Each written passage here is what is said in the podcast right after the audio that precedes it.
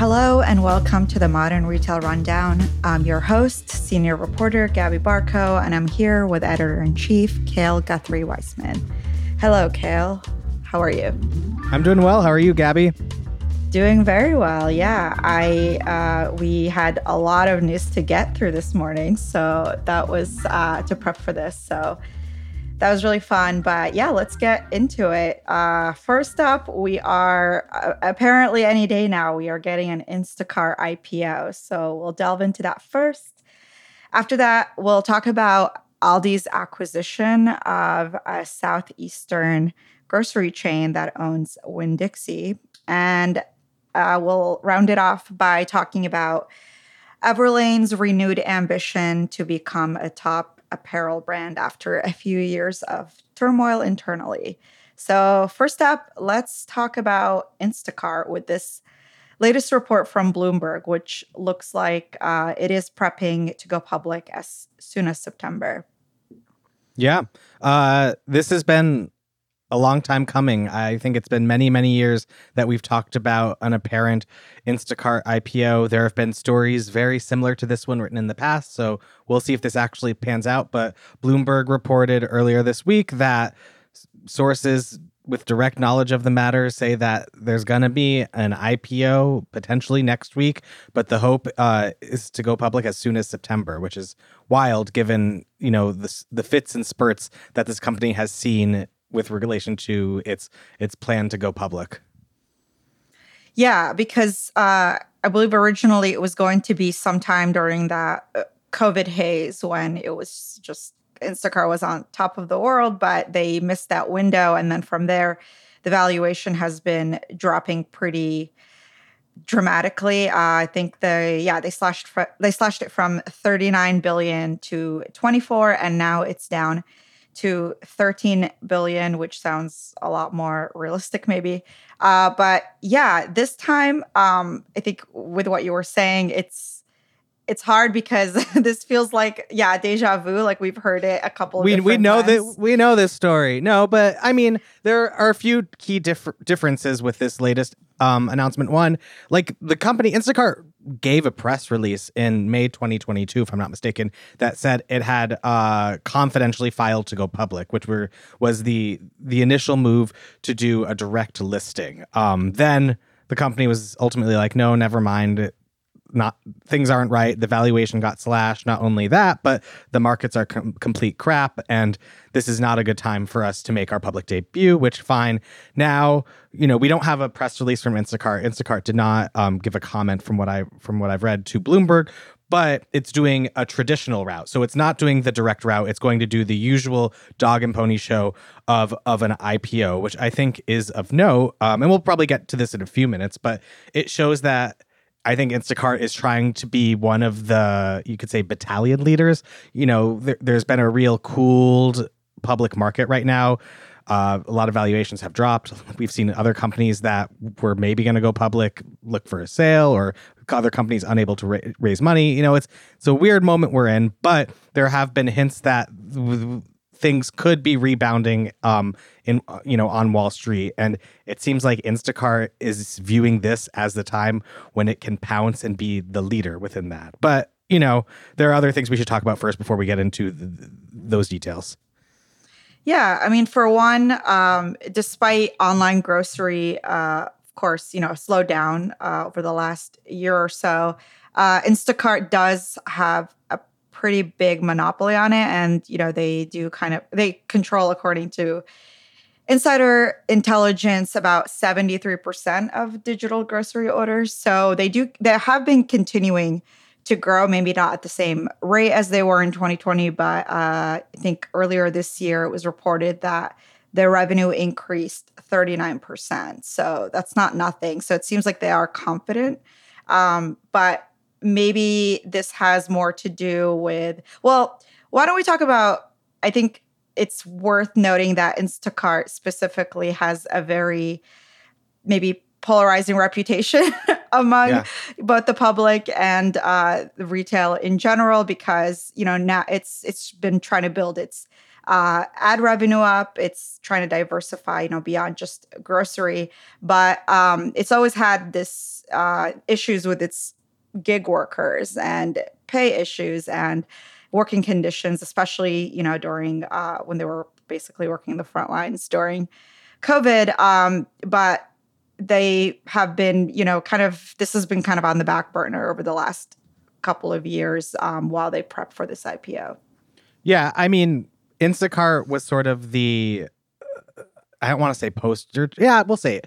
Instacart was the one of the poster children of gig work, um, in the sense not in a not in a positive light, but in the light of this has become a ubiquitous thing. People are using these services, and there are workers who who will be picking and packing your groceries and then giving them to you. And that was the ultimate you know, it started with Uber, then it went to platforms like DoorDash, etc., uh, and and then Instacart was the, the one that really took it by storm and made it into you know a national phenomenon.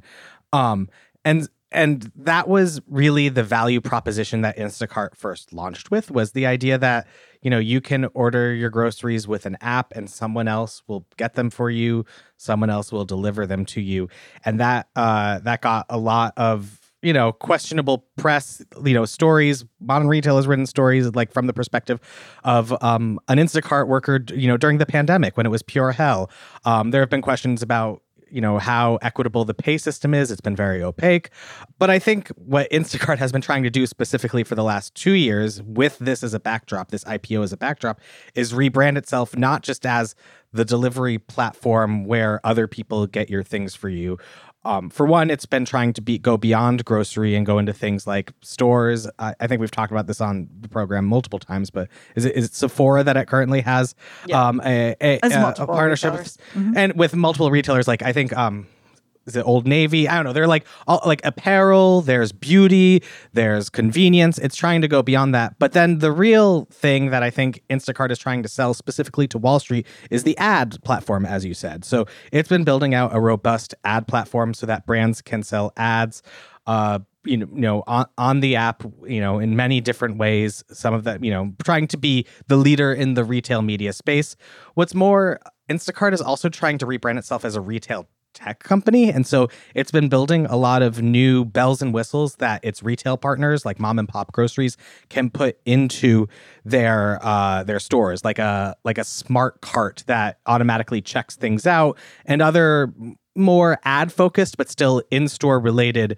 Uh, types of technology. So I think there's been a mat, a very big rebranding on Instagram, uh, not Instagram, on Instacart's part.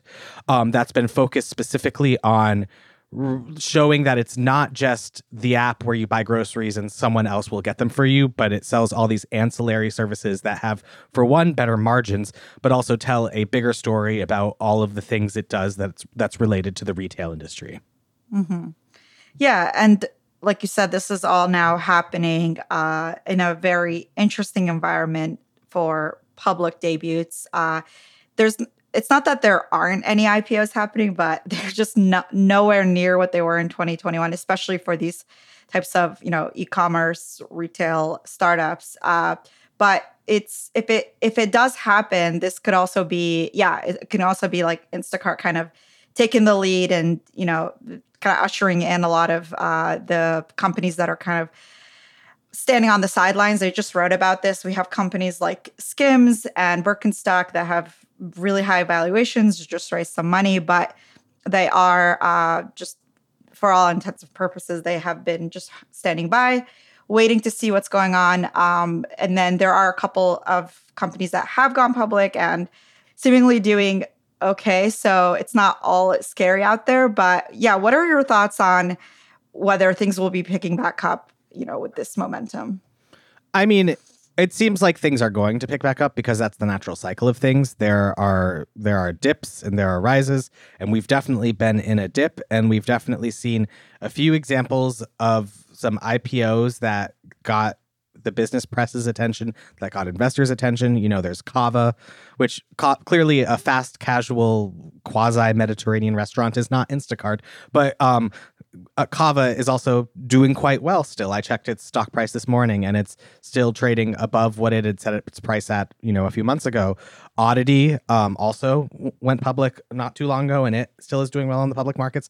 And I think that sets a precedent for specifically commerce and retail brands that are thinking about doing this, saying like, okay, maybe the time is right. And I think that there's something very specific with Instacart that I want to mention is that Instacart missed the boat last time. I think it really wanted to be part of the the onslaught of IPOs that happened, you know, during the, you know, in the midst of the pandemic and it went too slowly and as a result realized it wasn't able to do it then because it just wouldn't have been advantageous. So I think the fact that the company is now saying we're laying the groundwork and we're going to do this quickly is pretty much proof that it wants to be ahead of this curve and in the right Wall Street moment to do this. And so I think it's smart for Instacart to do it now. And I also think Instacart knows that it's probably now or, you know, who knows what's going to happen. Maybe there'll be another dip after a series of, of, you know, good performance six months to a year from now. So I think it's being very, very cr- thinking very, very critically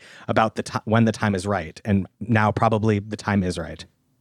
Yeah, and you know, one of the things we always talk about is that an IPO brings those numbers publicly right now. We we really can't tell whether Instacart is profitable or not. And interestingly enough uh, if you look at Cava and Oddity which is a beauty tech platform they both turned a profit or were already profitable before going public. So sometimes I don't know I was talking to someone who said maybe it's timing maybe it's just kind of like knowing exactly when to yeah. push we the button. We are profitable right now. Right this minute push the button. Yeah. No. who knows? I mean maybe they'll go public and we'll see that yeah instacart's profit margins are crazy high. But yeah i think uh, if it does happen in the next couple of weeks that'll that'll be a real turning point for uh, public debuts. It's true and you'll probably be hearing us talk about it even more so stay tuned we are going to keep talking about groceries, one of our favorite topics. we love grocery. We love it. Um, yeah, this week, uh, you know, maybe a little bit in a different direction, but there's been uh, some consolidation happening where Aldi, the German grocery giant, uh, announced an acquisition of Southeastern Grocers, which is the parent company of Winn Dixie and Harvey's. They have about 400 stores uh, across the southeast region and essentially kind of compete with Publix just on a smaller scale. Uh, but yeah, w- uh, we don't know how much the deal is for, but this is actually Aldi's first acquisition. They've been more on the like opening their own stores mm-hmm. streak for a, for a while now, but uh, this kind of yeah gives them a really big presence in the southeast. Yeah, it's uh, definitely interesting. Aldi has been on a expansion streak that's pretty wild. Um, you know, I think we'll we'll get into this later on, but like the it wants to have over 2000 locations I think by the end of next year, which you know, it already has a fair amount open, but just it's that company has really gone from zero to a hundred over the last few years in terms of grocery expansion. And so I, I think the fact that it's going after a chain if you had asked me a couple of months ago, do you think Aldi will specifically buy, you know, Winn Dixie? I would have said I don't think so. So it's an interesting and kind of surprising uh, strategy for me, but it makes sense because a the Southeastern Grocers hasn't been doing well. Uh, it filed for bankruptcy, I believe, in 2018, closed nearly 100 stores um, was going to try and go public again, but then scrapped that. Clearly, it was in a distressed situation and was looking for someone to help bail it out.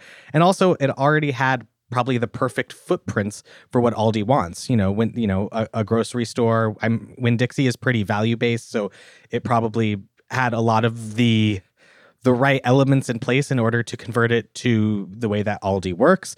You know, now that I think about it, now that I see it, it actually makes a lot of sense. With Aldi specifically, I mean, you know, I'm sure those of you who know know that it really competes with, like you said, value. Uh, it's known for its just cheap pantry, groceries, and whatnot. And so, especially in this economy, I mean, they've told us that their biggest goal is to really undercut competition with their prices. They're dropping yeah. prices while other uh, retailers are raising them. And so yeah, it'll be interesting to see whether they could kind of dominate the that region with these 400 new stores. Uh, but with that said, um, do you want to talk a little bit about uh, just expand it out to all these U.S. investment in the last few years? I know you just mentioned it, but in just the southeast specifically, they say they've uh, poured in about 2.5 billion dollars since the mid 90s. So this isn't really like a new strategy, but it has ramped up in the last couple of years. Yeah, I would say in the last few years, it's really ramped up in terms of the amount of store openings. Um, it's uh, planning to open 20 of its own stores. I think you know, uh, in that region, and so that's a lot of new stores. Um, pretty much what Aldi has gone on the record. You know, it's a company that usually holds its cards pretty close to its chest, but then will go public saying pretty much one statement, which is we're expanding. Um, and so Aldi's been expanding a lot and trying to become like more of a ubiquitous player um, in the, in the United States. I, I think it said tw- is it 2400 that it wants to open uh have locations in the US yeah by, it's it's currently just over 2300 and then by next year it'll be 2400 so yeah we're looking at 100 more stores. This is separate from the new new uh, yeah. fleet.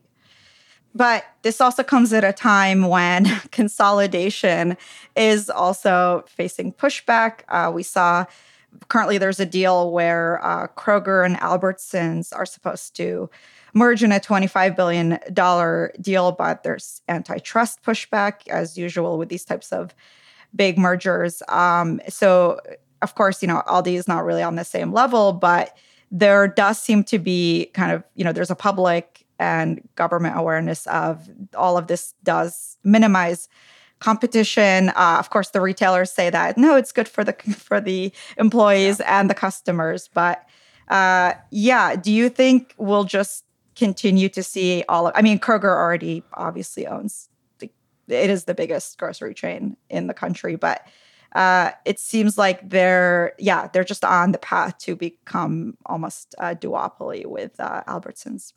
Yeah, no, it's it, you know if that goes through, which it's seeming less and less likely that it will. Given I think earlier this week there was a, a group of many, many secretaries of state um, who wrote a letter to the FTC, pretty much saying, "Don't let this go through.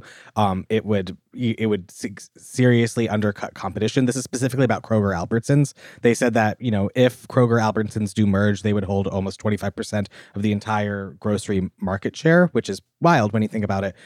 Um, and I think that that that's a serious you know that that's a real and serious claim that the FTC will have to take into account. And I also think the fact that Aldi, you know, the, the fact that Aldi is buying, you know, another ailing company just shows how shaky the grocery industry in the United States specifically is right now, where I think it is the, the bigger leaders who are leading the pack. Walmart is, you know, a grocery leader.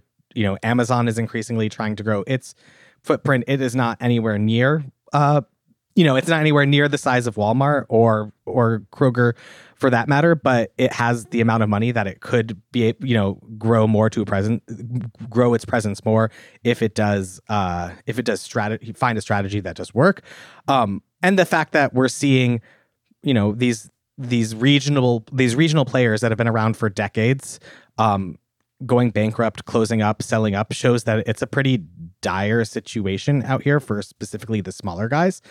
Um, so I, I mean, like, I think that it's, it's, you know, the regulators are right to keep an eye on this and try and keep competition as healthy as possible. And I do think that there is a huge risk of of antitrust issues if you do have two of the biggest players come together. And so we'll see, we'll see if this letter from the secretaries of state has any, you know, has any real push.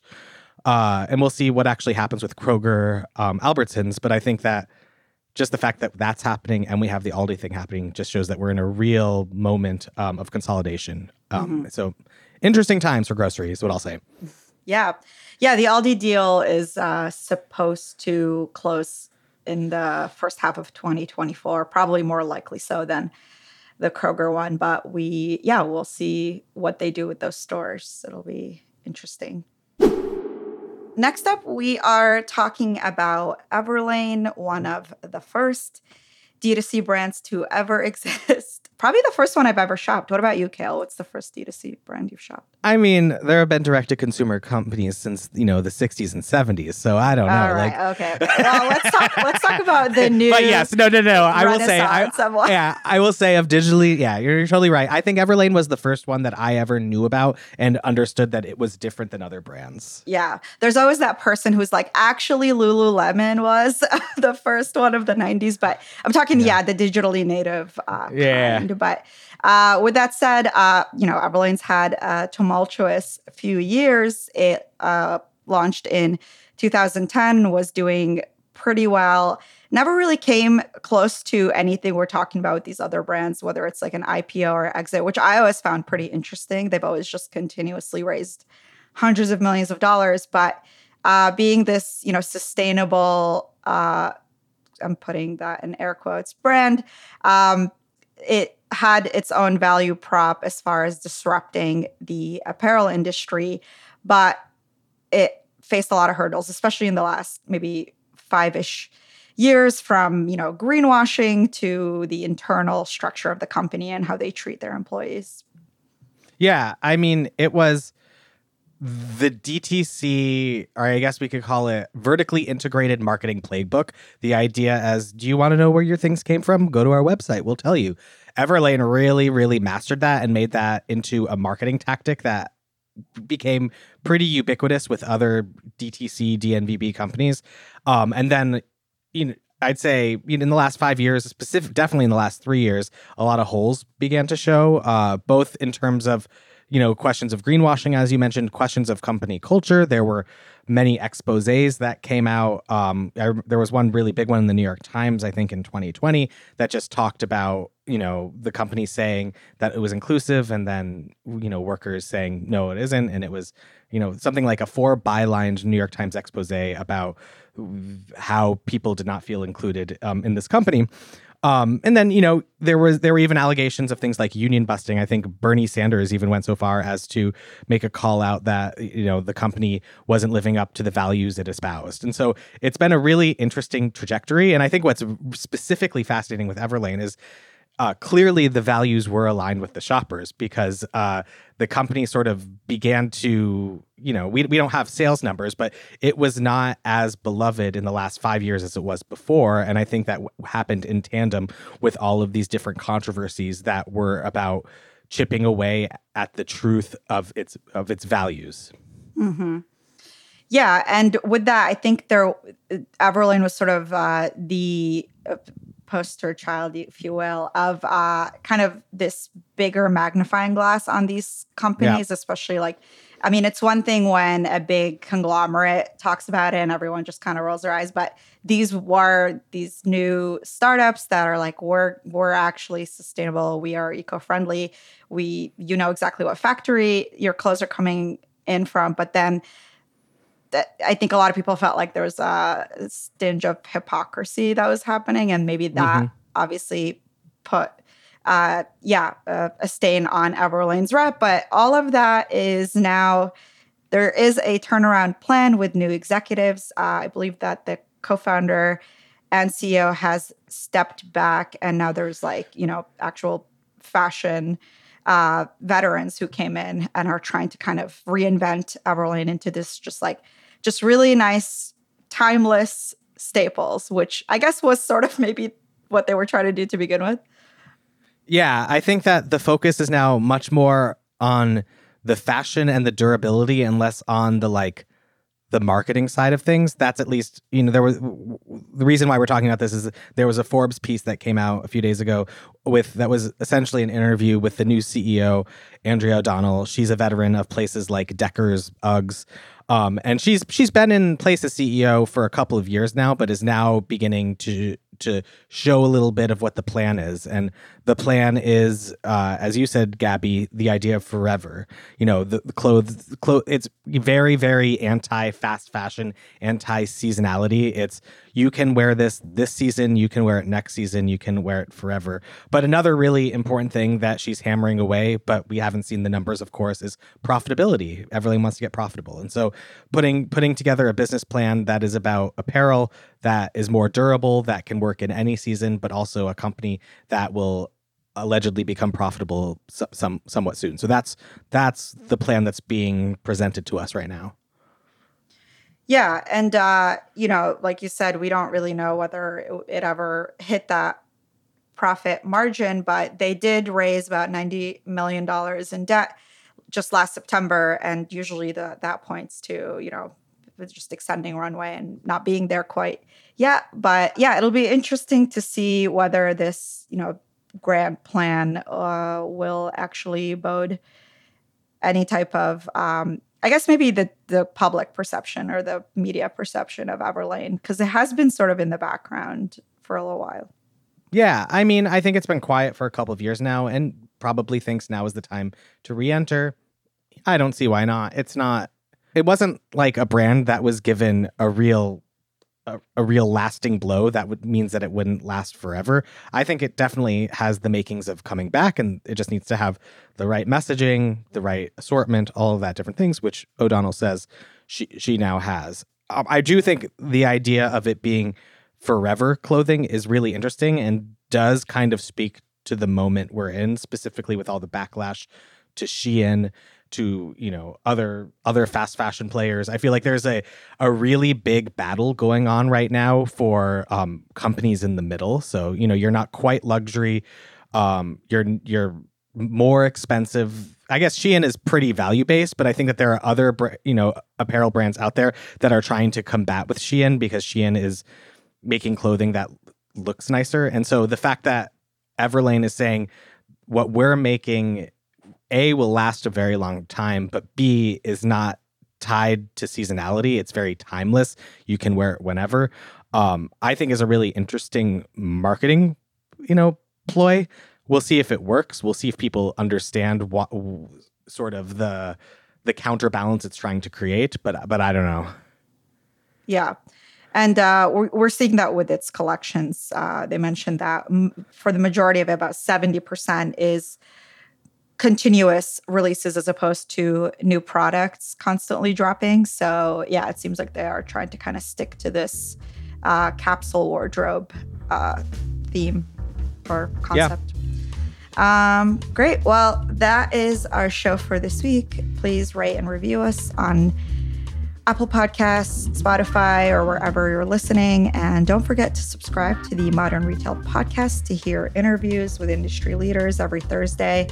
Cale, do you want to give us a preview of who you have on next week? Sure. Next week, I'm talking with the CMO of Georgia Pacific, which is the company behind like every paper product you use, like Dixie cups and things like that. And so she's the she's leads that marketing charge. It was a very interesting conversation. Oh, all right. And of course, come back every Saturday for the Modern Retail Rundown. And as always, thank you for listening.